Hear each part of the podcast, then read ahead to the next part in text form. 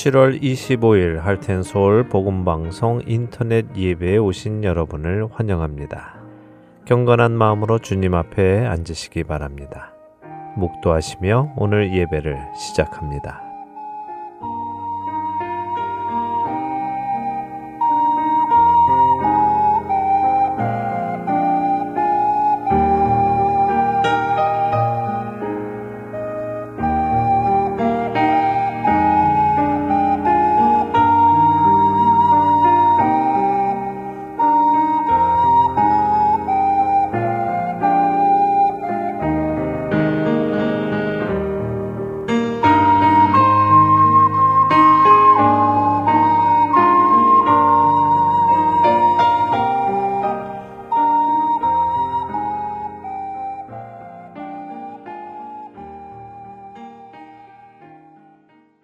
함께 찬송하겠습니다. 새 찬송가 오십구 장, 새 찬송가 오십구 장, 통일 찬송가는 육십팔 장, 통일 찬송가 육십팔 장입니다. 하나님 아버지 어두운 밤이 지나 함께 찬송하겠습니다.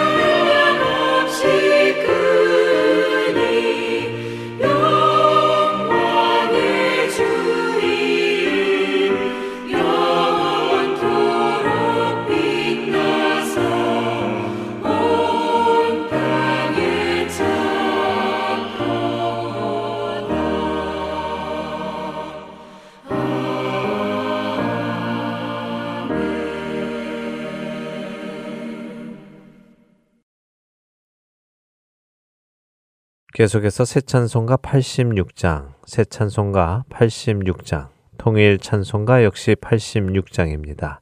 새 찬송가, 통일 찬송가 모두 팔십육 장입니다. 내가 늘 의지하는 예수 찬송하겠습니다.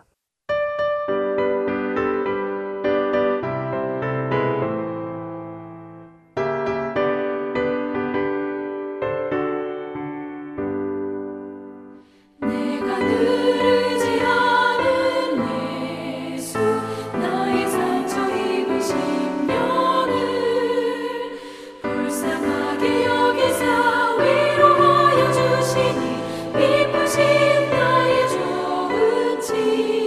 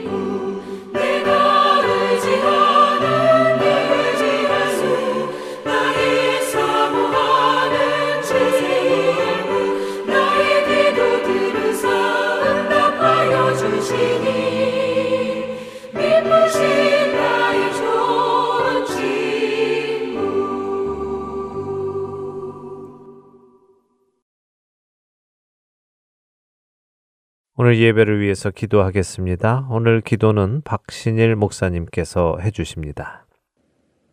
기도하겠습니다. 구하라, 찾으라, 두드리라. 포기하지 말고 계속 지속적으로 기도하라는 이 말씀, 무엇을 위하여 기도하라고 말씀하시는지 깨닫는 저희들이 되게 해주시기를 소원합니다. 주님 닮아가는 데 사용하는 평생의 기도가 되게 해주시고, 매 순간마다 하나님의 지혜를 구하는 데 사용하는 겸손한 기도가 되게 하여 주시고, 작더라도 진실한 믿음으로 열린 문을 만나는 하나님 정직한 기도가 되게 하여 주옵소서. 어리석은 믿음, 잘못된 믿음, 혼합된 신앙 속에 들어가지 않게 해주시고, 이번 한 주간 동안 주님 곁에 머무는 승리를 누리게 하여 주시옵소서.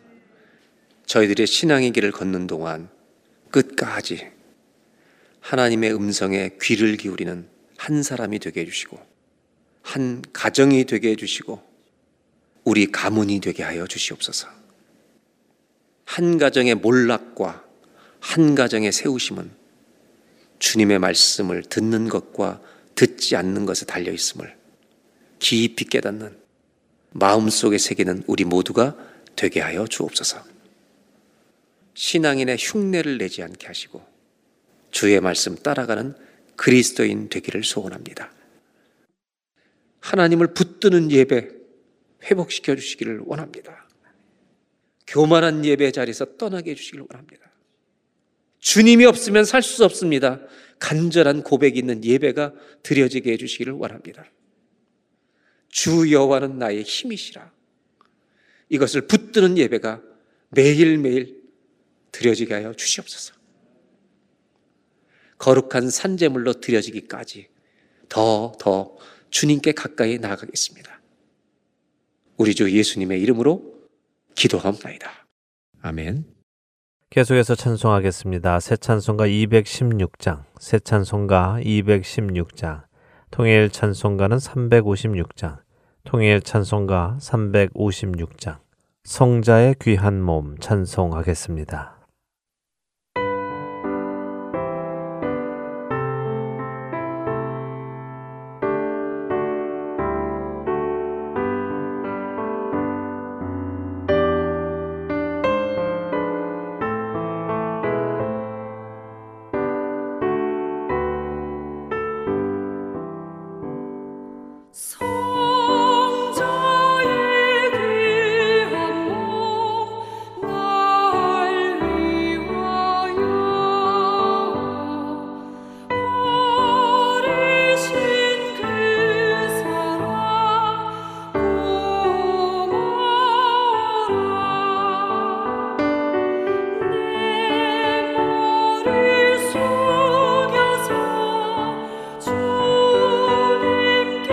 Keep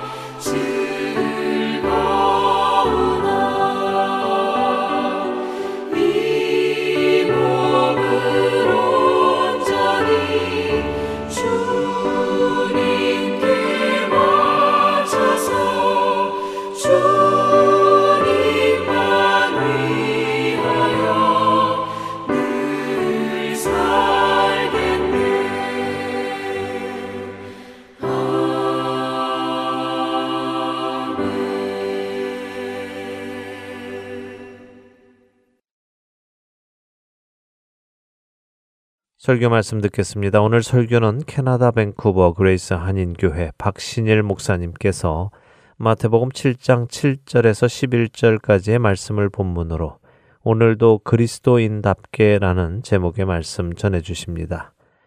먼저 마태복음 칠 장 칠 절부터 십일 절까지 말씀 함께 합독하겠습니다. 마태복음 칠 장 칠 절에서 십일 절까지 말씀입니다. 다 찾으셨으면 함께 읽겠습니다. 구하라 그리하면 너희에게 주실 것이요 찾으라 그리하면 찾아낼 것이요 문을 두드리라 그리하면 너희에게 열릴 것이니 구하는 이마다 받을 것이요 찾는 이는 찾아낼 것이요 두드리는 이에게는 열릴 것이니라. 너희 중에 누가 아들이 떡을 달라 하는데 돌을 주며 생선을 달라 하는데 뱀을 줄 사람이 있겠느냐? 너희가 악한 자라도 좋은 것으로 자식에게 줄 줄 알거든 하물며 하늘에 계신 너희 아버지께서 구하는 자에게 좋은 것으로 주시지 않겠느냐. 설교 말씀 듣겠습니다. 자녀를 이제 출가시키기 직전에 있는 부모라면 이제 결혼 후에 떠나는 아들이나 딸에게 꼭 하고 싶은 말이 있을 것입니다. 요즘은 어떤 부모님들이 어떤 말 할지 모르겠지만 아마도 어, 저희가 경험한 우리 부모님 세대를 보면 인생에 쉽지 않은 일들도 우리 앞에 있다는 것까지 가르쳐 주시면서 조언들을 아끼지 않았을 거라 생각합니다. 저는 그런 이야기를 자녀들을 출가시키면서 부모들이 꼭 주고 싶은 인생의 수훈이라고 말하고 싶습니다. 오늘 우리가 읽고 있는 마태복음 칠 장은 예수님이 그리스도인들에게 그리스도인답게 살아가도록 주신 산상수훈입니다. 그 중에 오늘 우리가 읽은 이 말씀을 좀 바르게 이해하기 위해서 살펴볼 것이 있습니다. 첫 번째로 우리가 이 말씀을 바르게 이해하기 위해서는 이 구절이 어디쯤에 위치하고 있는지를 우리가 보실 필요가 있습니다. 잠시 산상순 전체에 이 구절이 어디쯤 있는지 보여드리겠습니다. 마태복음 오 장부터 칠 장까지가 산상순인데 오 장부터 칠 장 육 절까지 한마디로 정리한다면 킹덤 라이프, 하나님 백성들이 살아가야 되는 삶에 대한 메시지입니다. 그리고 칠 장 십삼 절로 이십구 절이 이 산상순의 결론입니다. 좁은 문과 넓은 물이 있다. 둘 중에 하나를 선택하고 결단하게 하는 것이 결론입니다. 그렇다면 이 구하라 찾으라 두드리라고 하는 이 말씀은 그 위치가 어디에 있냐면 킹덤 라이프, 천국 백성의 삶과 결론 사이에 끼어 있다는 것입니다. 이 위치가 주는 메시지가 있습니다. 그것은 뭐냐면 천국 백성의 삶을 결단하고 살아가는데 반드시 이 기도가 필요하다는 것입니다. 이거를 우리가 자의적으로 해석하다가는 이 본문이 원래 주기 원하는 목적을 놓칠 수가 있다는 것입니다. 또 하나는 구하라, 찾으라, 두드리라. 이 도표를 보면 세 가지의 동사가 나옵니다. 비슷한 동사입니다. 이 세 가지 동사는 세 가지 동작을 요구하는 것이 아니라 한 가지를 강조하는 것입니다. 뭘 강조하냐면 구하고 찾고 두드리라는 것은 하나님께 계속해서 이 한 가지를 하라는 겁니다. 즉 하나님께 구하는 것을 쉬지 말고 하라는 끈질긴 기도를 말하는 겁니다. 하나님께 우리가 평생토록 persistent prayer를 하나님 앞에 우리가 끈질기게 해야 될 기도를 우리에게 가르쳐주고 있다는 겁니다. 이 기도는 중단하지 말라는 것입니다. 정리하면 천국 백성의 삶을 우리가 결단하고 살아가려면 우리의 기도가 필요하다는 것입니다. 이 기도를 통과해서 이 삶이 현실화되도록 하라는 것입니다. 만일 이 구절만 따로 뗀다면 다시 도표를 한번 볼게요. 앞과 뒤를 없애버리고 가운데 것만 딱 보면 구하면 얻고 찾으면 찾고 두드리면 열릴 것이다. 이 말씀만 우리가 딱 가지고 이 본문 전체의 구조 속에서 왜 하셨는가를 이해하지 못하고 이것만 가져간다면 우리는 자의적으로 내 마음대로 이걸 엄청나게 사용할 것입니다. 됐습니다. 예를 들어보면 아마 이 한 절만 딱 가지고 싶어요. 이 구절은요, 말씀 내용 자체는 우리가 예수 믿기 전부터 알았던 말씀일지도 모릅니다. 이 구절을 우리가 이 한 절만 가지고 산다면 우리는 어떤 때 이걸 사용할까? 제 생각에는 아파트 분양률이 이십 대 일의 경쟁률이 있을 때 그거 하나를 내가 당첨되게 해달라고 구하는데 엄청 쓸 것입니다. 내가 투자한 주식이 하룻밤에 십 배가 오르게 해달라고 구하는데 우리는 이 기도를 사용할 수도 있습니다. 갈등이 있는 두 사람의 관계 속에서 저 사람이 나한테 먼저 와서 용서를 구하게 해달라고 그런데 우리는 사용할지도 모릅니다. 그러나 이 본문 구하라 찾으라 두드리라 이 말씀은 두드리라 이 말씀은 천국 백성의 삶을 살아가기 위한 기도라는 것을 잊지 마셔야 합니다. 저는 그래서 무엇을 도대체 주님께 끝까지 기도하며 살라고 하는 것인가 우리 성도님들과 나누길 원합니다. 그것은 산상수훈에 있는 내용이겠죠. 당연히 많은 이야기가 있지만 저는 몇 가지만 정리해서 좀 나누려고 합니다. 제일 첫 번째 마태복음 오 장부터 시작되는 산상수훈은 팔복으로 시작합니다. 마음이 가난한 자는 복이 있나니, 우리가 다 아는 애통하는 자는 복이 있나니, 온유한 자는 복이 있나니, 화평케 하는 자는 복이 있나니, 이런 말씀들입니다. 이 여덟 가지의 복을 일컬어 많은 연구를 해왔습니다. 그 중에 아름답게 정리된 표현이 있는데 이 여덟 가지의 팔복의 모양은 그리스도의 초상화다라고 말합니다. 즉 팔복은 주님의 성품을 의미하는 것입니다. 저는 오늘 이 구하라 찾으라 두드리란 말씀을 여러분과 나누면서 우리의 기도로 삼았으면 좋겠다는 것입니다. 그 기도는 뭐냐면 주님을 닮아가기 위해서 평생토록 기도하자는 것입니다. 주님을 닮아가는 길에 오늘도 우리가 서 있자는 것입니다. 그것은 구하라 찾으라 두드리라고 세 번이나 강조해서 예수님이 말씀하실 만큼 우리가 포기하고 싶은 기도입니다. 너무나도 쉽게 포기할 수 있는 기도입니다. 아유 안 돼, 그냥 내 멋대로 살아야지, 이렇게 돌아갈 수 있는 우리 자아들이기 때문에 이렇게 말씀하십니다. 예수님은 씨 뿌리는 자의 비유에서 이걸 이렇게 표현하십니다.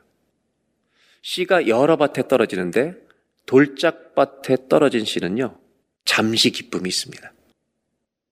기쁨이 있어 내가 이렇게 살아야지 라는 마음이 생긴다는 겁니다. 근데 뿌리를 내리지 못합니다. 새가 와서 쪼아 먹습니다. 결국 안 되는 걸 알고 낙심하는 것은 너무나도 당연합니다.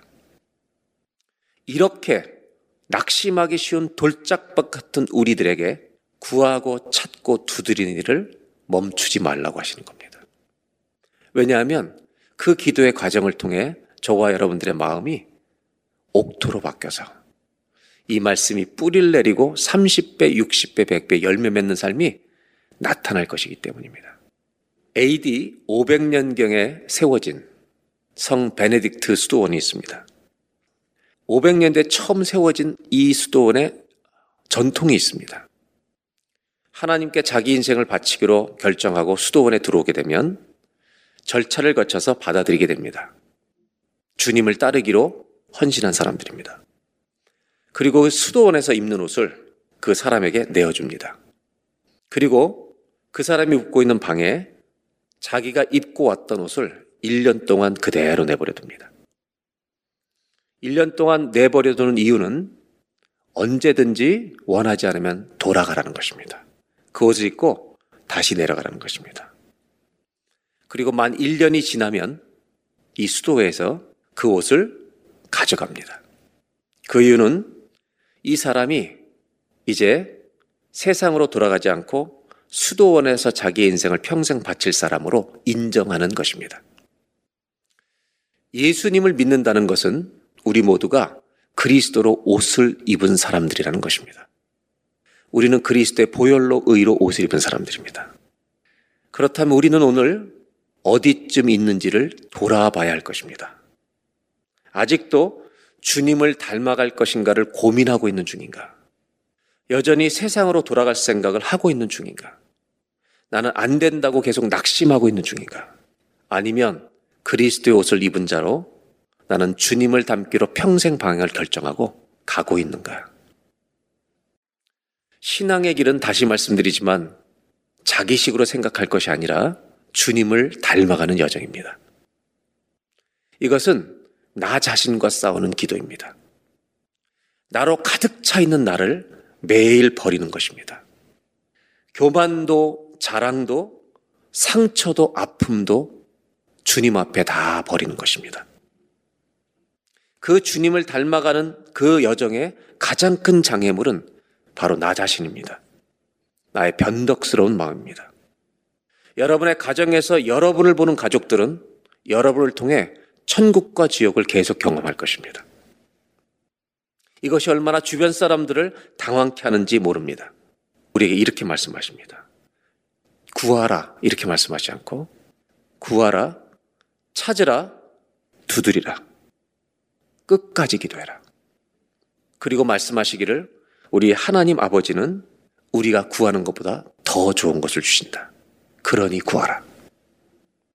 우리의 변덕스러움보다 주님의 신실하심이 이길 것을 우리는 믿습니다. 오늘 저는 이 말씀을 통해 첫 번째로 우리가 구하고 찾고 두드려야 될 것이 무엇인지를 결정했으면 좋겠습니다. 이것이 첫 번째로 주신, 나누신, 나누고 싶은 메시지입니다. 한번 따라 해보실까요? 주님을 닮아가기 위하여 끝까지 기도하십시오. 포기하지 말라는 기도입니다. 절대로 중단하지 말라는 것입니다. 그럼 질문을 한번 해보겠습니다. 어떤 사람이 끝까지 기도할 것 같습니까? 어떤 사람이 여러분 끝까지 기도할 것 같아요? 예수님은 답을 산상수훈에 주셨습니다. 마음이 가난한 사람입니다. 내 영적인 상태가 부도가 났다는 걸 알고 하나님의 의의 기준이 얼마나 모자라는 사람인가를 철저히 깨닫는 심령이 가난한 자는 복이 있다는 이 말씀은요, 산상수훈 전체에 걸려 있습니다. 팔복에 제일 먼저 등장하는 심령이 가난한 자는 복이 있나니 이 말씀은 산상수훈 전체를 관통하고 있는 말씀입니다. 그 사람은 부족함을 알기 때문입니다. 늘 영적인 연약함을 인지하고 있는 사람입니다. 그 사람이 복이 있다는 것입니다. 저는 목회하면서 성도님들을 통해 굉장히 많은 걸 많이 배웠습니다. 저는 가르치는 역할을 하는 목사처럼 보이지만 사실은 수많은 것을 배웠습니다. 어떤 교인을 보면 눈물을 흘리면서 배워야 했습니다. 우리 신앙의 성숙 과정에서 마지막에 넘어야 될, 깨뜨려야 될 가장 큰 제목은요, 교만입니다. 그래서 잠언의 교만은 패망의 선봉이에요. 저는 겸손해 보이는데 교만한 사람을 보기도 했고요. 겉으로는 교만해 보이지만 한없이 겸손한 사람을 보기도 했습니다. 우리 주님은 사람의 중심을 보시는 분입니다. 심령이 가난한 자가 되는 복이 있기를 주의 이름으로 기원합니다. 왜냐하면 그 사람은 끝까지 기도할 것이기 때문에, 끝까지 주님을 찾을 것이기 때문에, 끝까지 주님을 두드리고 도와달라고 끝까지 죽는 날까지 그는 기도할 것이기 때문에 이런 은혜가 우리 교회에 있기를 주의 이름으로 축복합니다. 두 번째는 산상수훈에 흐르고 있는 또 하나의 강조점을 저는 나누면서 기도 제목으로 삼으려고 합니다. 뭐를 구하라고 하시는 것인가? 마태복음 육 장으로 넘어가면 우리가 아는 또 유명한 말씀이 나옵니다. 무엇을 마실까? 무엇을 먹을까? 몸을 위하여 무엇을 입을까 염려하지 마라. 이것은 육의 것에 대해서 상관없이 무책임하게 살라는 말이 아닙니다. 최선을 다해 살아야 합니다. 근데 주님이 말씀하시는 이야기는 뭐냐 하면 먼저 그의 나라와 의의를 구하라는 것입니다. 이것은 우선순위의 문제입니다. 우리가 그리스도인답게 살아가도록 산상수훈을 주신 것입니다. 이러한 노력을 기울이며 살아가는 사람이 예수 믿는 사람처럼 세상에 보여 빛과 소금의 역할을 할 거라고 주님은 가르치시는 겁니다.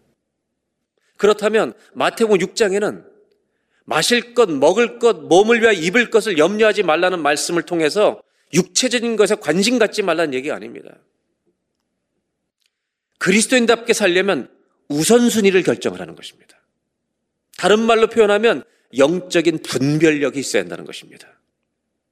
할 것과 하지 말 것, 취할 것과 버릴 것, 먼저 할 것과 나중 할 것을 구별하는 것이 그리스도인이라는 것입니다. 이 분별하는 삶을 성경은 뭐라고 말하냐면 지혜라고 말합니다. 우리가 무엇을 구하라고, 무엇을 찾으라고, 무엇을 드리라고 주님은 말씀하시는가? 끝까지 평생토록 바로 하나님의 지혜를 구하라는 것입니다. 성경은 지혜를 어떻게 표현하고 있습니까? 지혜에 대해서 가장 많은 분량을 할애한 책은 잠언입니다. 잠언은 사람을 나눕니다. 지혜로운 자, 어리석은 자, 악한 자, 사람을 완전히 구분합니다. 그래서 지혜로운 자와 어리석은 자의 대조가 아주 극명하게 드러나는 그 책이 잠언입니다. 잠언을 읽다가 제가 한 번 읽고 평생 잊혀지지 않는 말씀들이 있습니다. 그 중에 하나가 뭐냐면 참 주님은 재밌게 표현하셨어요. 이 어리석고 미련한 자를 표현한 두 구절이 있습니다. 잠언 이십칠 장 이십이 절에 나오는 말씀 중에 어떤 게 있냐면 이렇게 표현해요, 주님은. 미련한 자는 곡물, 곡식들과 함께 절구해놓고 공의로 그 미련한 자를 찌을지라도 미련이 벗겨지지 않는다는 겁니다. 미련은, 미련은 게 이렇게 무서운 겁니다. 또 한 가지는 잠언 십칠 장 십이 절에 나오는데 차라리 새끼 빼앗긴 암콤, 새끼 빼앗긴 암콤을 만나면 죽는 겁니다, 우리가. 우리가 잡혀 먹는 겁니다. 차라리 새끼 빼앗긴 암콤을 만날지언정 미련한 일을 행하는 미련한 자를 만나지 말 것이라. 미련한 사람을 만나서 인생을 망치는 것보다 죽는 것이 낫다는 겁니다. 저는요, 서른 살쯤에 이 말씀을 읽을 때 충격을 받았습니다. 하나님이 미련한 것을 이렇게 싫어하시는구나. 이 미련은 세상적인 미련함이 아니에요. 하나님을 경외하는 것을 모르는 것을 말하는 것입니다. 잠언은 지혜에 대해서 어떻게 말하고 있는지 정말 우리가 경각심을 가지고 읽어야 될 말씀입니다.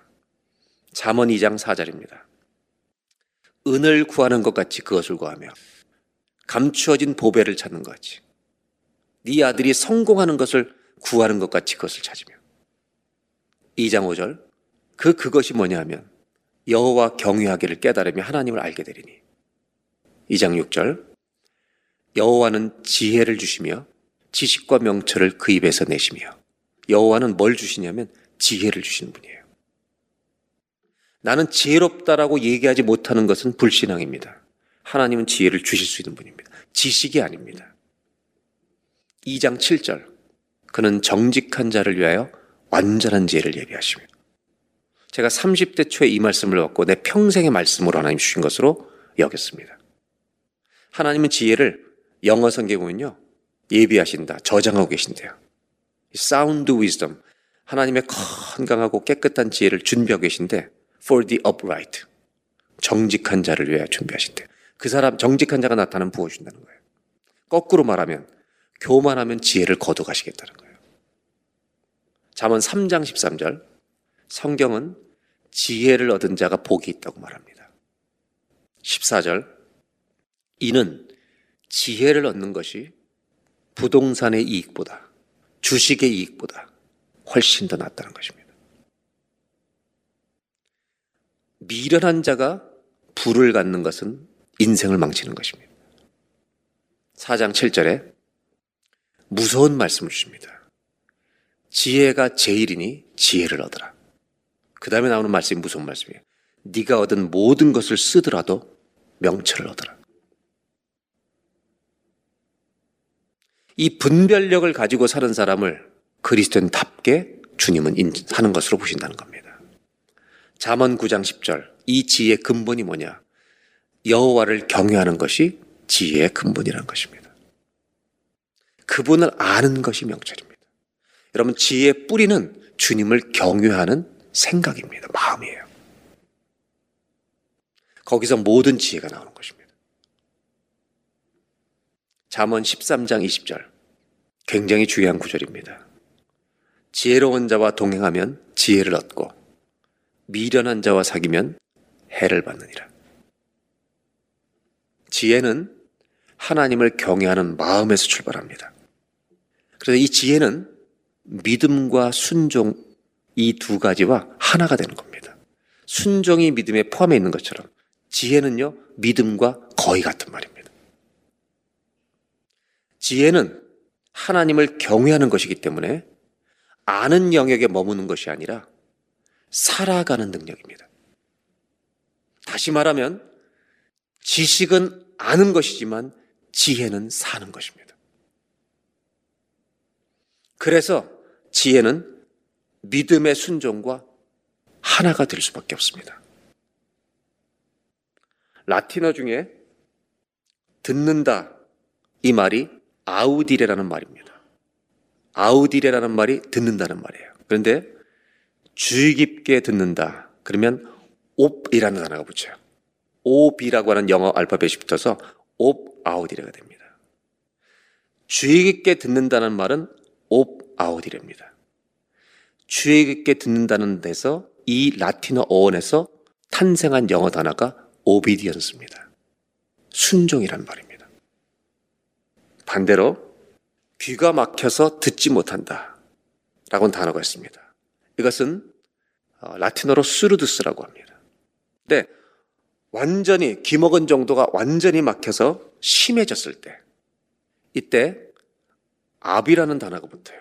에이비가 붙어서 압수르두스라고 봅니다. 이 압수르두스라는 귀가 막혀서 거의 들리지 않는다라는 이 단어가 영어의 어근이 됩니다. 이 absurd라고 하는 어리석다, 미련하다는 뜻입니다. 어리석은 삶이란 하나님의 말씀이 들리지 않는 삶입니다. 여러분, 솔직하게 자기의 삶을 돌아보십시오. 여러분의 귀는 어디에 활짝 열려 있습니까? 세상에서 얼마나 똑똑한 자들이 다 되어가고 있습니까? 그러나 하나님 말씀을 듣는데 많이 열려 있습니까? 아니면 미련해져 있습니까? 그렇다면 우리는 그리스도인답지 못하다는 것을 이제는 인지해야 될 때가 왔습니다. 이제는 깨달아야 합니다. 그래서 구하고 찾고 두드리는 자리로 돌아가야 합니다.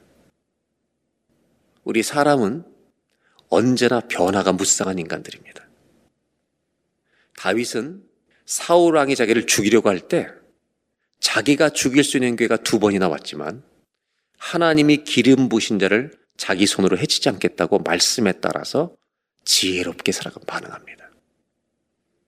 그러나 자기의 군대에게 음식 하나 내어주지 않은 나발에 대해서는 지혜로 반응하지 않고요, 감정의 흥분을 통해 삼사백 명을 데리고 죽이러 가는 겁니다. 한 사람을 죽이기 위해. 우리는 매우 지혜로울 때가 있고 매우 감정에 격앙된 사람일 수가 있습니다. 그래서 주님은 매일 매순간 끈질기게 기도하라고 말씀하십니다. 지혜는 하나님께 귀를 기울이는 것입니다. 학벌을 통해서 오는 게 아닙니다. 엎드림을 통해서 옵니다. 하나님을 경외하는 마음에서 오는 것입니다. 오늘 이 말씀이 주는 교훈, 무엇을 구하라는 것입니까? 무엇을 찾으라는 것입니까? 무엇을 두드리라는 것입니까? 두 번째로 나누고 싶은 기도 제목이 있습니다. 하나님의 지혜를 평생토록 구하는 저와 여러분이 되시기를 주의 이름으로 축원합니다. 한번 따라 하실까요? 하나님의 지혜를 평생토록 구하십시오. 하루만이 아닙니다. 잠깐의 순간만이 아닙니다. All life long, 우리의 모든 생애, 평생의 생애에서 매 순간. 그러면 지혜는 하나님을 경외하는 마음에서 오는 것인데 이건 이런 말이죠. 하나님을 경외하는 마음으로 내리는 결정들이 지혜롭다는 것입니다. 그러면 할 것과 하지 말 것이 구분됩니다. 먼저 할 것과 나중에 할 것, 취할 것과 버릴 것이 여러분 분별되어진다는 것입니다. 하나님을 경외하는 마음으로 결정하라는 것입니다. 조금 더 구체적으로 설명하면 구하고 찾고 두드리고 기도하는 사람에게 어떤 문제와 상황과 안 좋은 감정 앞에서 하나님이 주시는 마음이 지혜라는 것입니다. 내가 하고 싶은 것은 미련한 것입니다. 구하고 찾고 두드리라. 저는 우리 모든 성도님들이 평생토록 하나님의 지혜를 구하는 영적으로 가난한 자가 되기를 주의 이름으로 기원합니다. 마지막으로 나누고 싶은 것이 있습니다. 구하라, 찾으라, 두드리라는 것은요, 강조하고 있는 것입니다. 한 가지를 잘하라는 거예요. 하나님께 계속 구하라. 마음이 가난한 자 되어 영적으로 정말 내가 피폐한 자라는 걸 깨닫고 주님께 계속 구하라. 근데 저는 마지막으로 나누고 싶은 것이, 개인적인 묵상을 통해 여러분과 나누고 싶은 건데, 이것은 왜 두드리라는 표현을 쓰셨을까요? 이것을 좀 나누고 싶어요. 구하는 자는 얻을 것이고 찾는 자는 찾을 것이고요, 두드린 자에게는 열릴 것이다. 여러분 한번 질문해 볼게요. 가정에 있는 분들도 한번 대답을 해보세요. 자기가 스스로 두드린다는 동사가 우리에게 상상하게 하는 그림은 뭔가요? 두드린다, 뭐가 생각, 생각이 나요? 두드려요, 뭐가 생각나요? 문. 예, 예수님이 결론에 가셔서 좁은 문, 넓은 문 얘기를 하셨잖아요. 이 좁은 문과도 관계가 있어요. 문은요, 닫힌 문이 있고 열린 문이 있습니다. 조금 더 심하게 얘기하면 절대 안 열리는 문이 있고 활짝 열려져 있는 문이 있습니다. 우리들은 때로 절대 안 열리는 문을 마구 두드립니다. 아주 무식하게 두드립니다. 정말 그것을 집요하게 두드리는 사람이 너무 많습니다. 주님은 좁은 문을 두드리라고 말씀하십니다. 이 말은 하나님이 두드리기 원하는 문이 따로 있다는 것입니다. 예수님이 마태복음 육 장에 마실 것, 먹을 것, 입을 것 염려하지 말라고 말씀하시면서 덧붙이신 말씀이 있습니다. 마태복음 육 장 삼십일 절 삼십이 절에 뭐라고 덧붙이냐면, 하늘 아버지께서 이 모든 것이 너희에게 있어야 할 줄을 아신다. 믿음으로 열심히 살면 하나님이 공급해 주시는 거다. 이방 여자 룻이 있습니다. 이스라엘 남자와 결혼했다가 남편을 잃고, 시아버지 잃고, 시어머니 홀라 남았는데, 시어머니 나오미와 함께 베들레헴으로 돌아가는 길을 지금 그는 결정을 내립니다. 이것은 좁은 길입니다. 시어머니마저도 너는 여기서 재혼하고 잘 살라고 권면했지만, 어머니가 믿는 하나님, 내 하나님이 되었습니다. 그 믿음을 따라 살고 싶습니다라고 쫓아옵니다. 어머니 백성이 내 백성 됩니다. 이 룻이라는 여인의 마음속에는 홀로 된 시어머니를 그냥 보내는 것이 마음이 아팠을 수도 있습니다. 저는 이 부분을 지나치게 시어머니들이 며느리에게 효도를 강조하는 것으로 이용하지 말기를 바라고요. 또 며느리들이 이 말씀을 이렇게 꺼리는 말씀으로 여러분들 오해하지도 말기를 바랍니다. 하나님 그 섬김을 눈여겨보신다는 것입니다.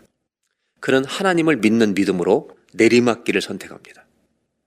그것은 고생길이었습니다. 그런데 놀랍게도 그 룻기의 이야기는 하나님께서 이 룻을 위하여, 나오미 가정을 위하여 보아스와 그의 밭을 준비해 두셨다는 이야기로 연결됩니다. 여기서 잘 들으셔야 할 것이 있습니다. 주님이 우리에게 구하라고 하는 것은 보아스를 구하라는 게 아닙니다. 이렇게 사는 믿음을 구하라는 것입니다. 보아스는 주님이 준비하실 일입니다. 하나님이 원하시는 것을 먼저 택하는 믿음을 구하고 찾고 두드리라는 것입니다. 룻이 모압을 떠나던 날, 하나님은 룻을 위한 인생의 길을 준비해 두셨습니다. 그것을 성경에는 여호와 이레라고 말합니다. 하나님이 준비해 두신 일들은 하나님이 원하시는 길로 가는 사람에게 주어질 것입니다. 이 여호와 이레, 이것을 뭐라고 표현할 수 있을까? 요한계시록에 이것을 표현할 수 있는 적절한 단어가 있습니다. 일곱 교회 주신 말씀 중에서 책망할 것이 없었던 빌라델피아 교회 주신 말씀을 보겠습니다. 요한계시록 삼 장 칠 절로 팔 절입니다. 빌라델피아 교회 사자에게 편지하라. 거룩하고 진실하사 다윗의 열쇠를 가지시니 곧 열면 닫을 사람이 없고 닫으면 열 사람이 없는 그가 이르시되, 빌라델피아께 약속하시는 겁니다. 볼지어다 내가 너희 앞에 열린 문을 두었으되 능히 닫을 사람이 없으리라. 빌라델피아에게 주신 약속은요, 열린 문을 주셨다는 것입니다. 이것은 아무도 못 닫는다. 그러면서 그 주신 이유를 우리에게 슬며시 보여주십니다. 내가 너의 행위를 아노니 지식이 아니라 삶을 안다. 네가 작은 능력을 가지고서도 내 말을 지키며. 저는 이 표현이 너무 독특하다고 생각해요. 작은 능력. 이 작은 능력이 뭘까요? 작은 믿음 아니에요? 그 작은 믿음을 가지고도 내 말을 지켰다. 내 이름을 배반하지 않았다. 이것을 우리에게 적용해 보겠습니다. 우리 모든 사람의 삶에도 하나님이 열린 문을 두실 수 있습니다. 누구에게 주시냐면 이 열린 문은 작은 능력을 가지고도 내 말을 지킨 교회, 믿음이 작아 보이지만 그 말씀을 지켜낸 사람들, 지켜가는 사람들. 이 작은 능력, 작은 믿음을 저는 이렇게 표현하는 것이 옳다고 생각합니다. 완벽함이 아닙니다. 쓰러질 수 있는 사람들입니다. 그런데 주님을 의지하려는 진실한 믿음을 말하는 것입니다. 주님이 주신 열린 문, 여호와 이레는 열린 문입니다. 이 문은 우리가 강제로 열려고 하는 문이 아닙니다. 하나님이 닫으신 것을 수백 번 두드리는 문이 아닙니다. 하나님이 가면 열어주신 문입니다. 요한계시록에 열린 문이 있다고 말합니다. 반대로 그 길을 가지 못하는 사람들에게 예수님이 오셔서 우리 문을 두드리실 것입니다. 이것이 라우디계 교회입니다. 볼지어다 내가 문 밖에서 너를 두드린다. 본문으로 돌아오면 하나님이 여시면 닫을 자가 없고 닫으시면 열 자가 없다는 문이 있습니다. 그런데 빌라델피아 교회는 열린 문을 주셨다고 말합니다. 저는 우리 교회 모든 성도님들이 열린 문을 만나는 복이 있기를 바랍니다. 그렇다면 열린 문을 만나기 위해 우리가 무엇을 구하고 찾고 두드려야 하겠습니까? 우리가 끊임없이 기도해야 될 것이 무엇이겠습니까? 누구를 위해 열린 문을 두시는지를 알면 되는 겁니다. 열린 문을 달라고 구하지 마십시오. 보아스를 달라고 구하지 마십시오. 룻이 선택했던 그 선택을 구하십시오. 오늘 마지막으로 나누고 싶은 결론입니다. 한번 따라 하실까요? 작을지라도 진실한 믿음을 구하십시오. 진실한 믿음을 가지고 주님을 찾는 사람에게 하나님은 열린 문을 주십니다. 여러분, 열려 있습니다. 여호와 이레는, 열린 문은 진실한 믿음을 가지고 선택하며 나아가는 사람에게 이미 열려 있습니다. 오늘 예수님이 가르쳐준 이 세 가지 기도가 자기 마음대로 사용하는 기도가 되지 말고 제일 먼저 산상수훈의 말씀을 우리에게 이루어지도록 구하는 끈질긴 기도, 포기하지 않는 기도, 내 평생의 기도가 되시기를 예수 그리스도의 이름으로 축원합니다. 다 함께 자리에서 일어나셔서 찬송하겠습니다. 새 찬송가 삼백육십삼 장, 새 찬송가 삼백육십삼 장, 통일 찬송가는 사백칠십구 장입니다. 통일 찬송가 사백칠십구 장, 내가 깊은 곳에서 부르신 후에 박신일 목사님의 축도로 오늘 예배 마치도록 하겠습니다. Oh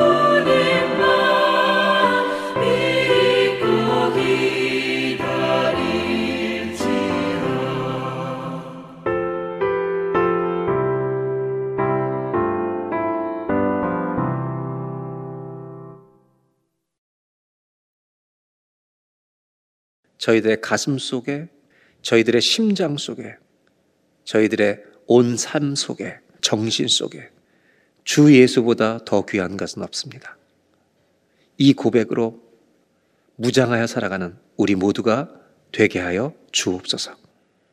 지금은 우리 구주 예수 그리스도의 은혜와 하나님 아버지의 완전하신 사랑하심과 성령님의 동행하심과 보호하심과 충만하게 하심이 힘들고 어려운 세상을 살아가고 있는 모든 성도님들, 특별히 우리 자녀들 가정가정 위에, 우리의 선교사님들 가정 위에 지금부터 영원토록 함께하여 주시기를 간절히 축원하옵나이다.